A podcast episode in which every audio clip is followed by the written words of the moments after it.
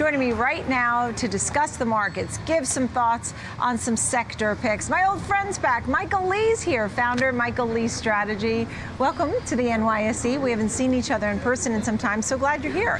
So, what do you think? Because this market is so hard to navigate. In fact, uh, you're noting that, right? You have multiple, you have bull case, bear case. What's going on here? So, this is one of the most difficult markets I've ever seen, and very good arguments for the market to go lower and substantially lower. But my counter to that is what if that is new, right? So, what do we not know about inflation? The economy slowing down. We're already in a recession. Right. Earnings aren't looking that good. But I'd say that over bearishness and institutional positioning for the mar- the bottom to fall out of the market almost means that we're not going to go meaningfully lower in my in my view.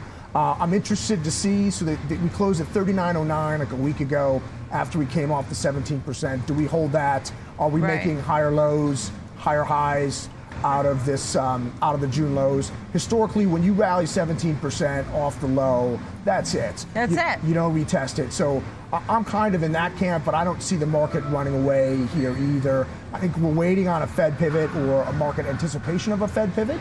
And right now, that doesn't look like a 2023 story. It looks like a 2024 story. Really? So it couldn't happen by the end of the year. So any kind of moves to the upside between now and the end of the year would be, uh, I don't know what you call them, you know, dead cat bounce, bear market rally, or just an opportunity to sell something. What are you thinking? I, I think we're range bound.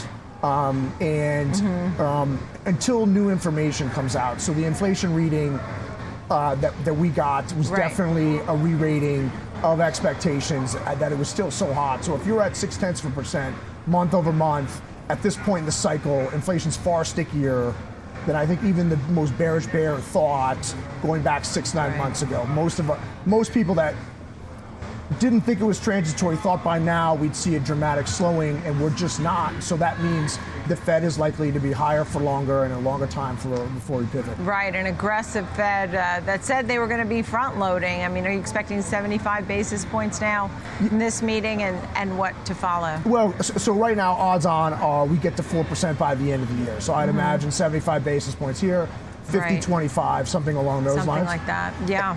and then we'll see what next year brings. But I, I'm telling you, I'm watching the CME's uh, Fed funds odds on a daily basis for the first time in my career. Right? Really? So- That's so funny. Yeah, I mean, it's something that we've watched over the many, many years because it's so important. And um, you know, obviously, we know they're going to be making these moves. So you ha- you really were talking about the bottom and support levels and how far we are off the bottom. What's the bullish argument? That everyone's bearish, and that what Contrarian indicators, right? Yeah, but- okay. but, what, what isn't priced into the market? So, what what is going to be new news that would, could make the situation worse, right? I, until something worse happens, I think everything's pretty much priced in, and nobody's expecting the economy to really turn on a dime or heat up. Um, so, I- I don't.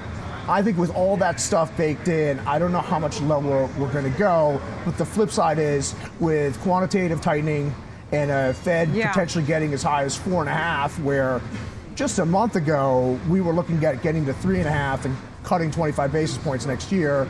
It's just going to take longer for the market, I think, to make new highs, which which is an inevitability. Yeah, understood, understood. New highs. There's a concept, right? I know a lot of the traders have been talking about a potential rally ahead of the midterm election, but you know, as you're saying, that could be short-lived if that were to occur. Tell me a little bit about the strategy here. High quality names, looking at certain sectors. What is it that you like and why? So uh, I, I run a process based on risk reward, and right now uh, I've had my overweights. My largest position all year has been energy. Second Right. largest staples, third largest utilities. They've all done much better than the overall market, um, and, and nothing's really changing in that thesis right there. I think as the market, the market will rotate. I don't know when that is, but then you'll look to go to healthcare, basics, industrials as the economy starts to pick up steam again. But I just don't think we're we're there yet. I would, you know, I would have thought a month ago that if we had much better inflation numbers, the market, we, we would have never ever looked back and we'd probably be on our way to make new highs even by the end of the year.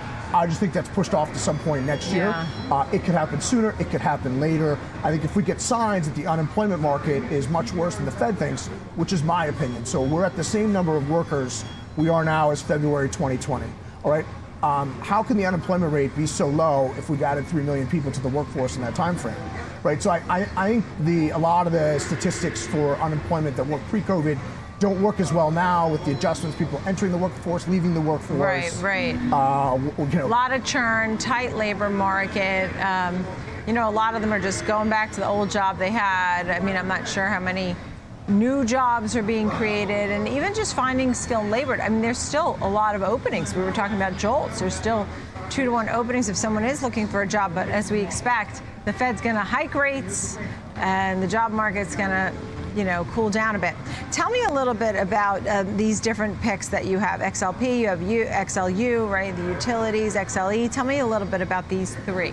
So energy's been my top position for this year. It's been a saving grace with everything else that's going on in the market. Right. Um, I- I don't think that story's over. I think policies worldwide are basically delaying, declaring war on Right. fossil fuel, and so we have still have a supply demand imbalance in there. And that that and Warren Buffett's buying Occidental. His second largest holding is Chevron, and he's he's building these positions as I'm talking about this. That's a pretty good value investor Yeah, in yeah. a time when you should be looking at value names. And then staples and utilities, it's, it's just your Yeah. place to hide where you can stay in the market. And it's um, if if I'm wrong and the market absolutely takes off, well. You're still you're still exposed, and if we Yeah. have additional sell-offs with this choppy market we're having right now, especially on a risk-adjusted basis, you're going to outperform. Yeah, I mean, those are definitely the defensive plays and dividend payers, too. You know, you get paid to wait at the same time. And, you know, Warren Buffett and his team also doing their homework. Michael, it's so great to see you. Come back soon. I always enjoy our conversations. Thank you very, very much. Michael Paul. Lee, founder of Michael Lee Strategy.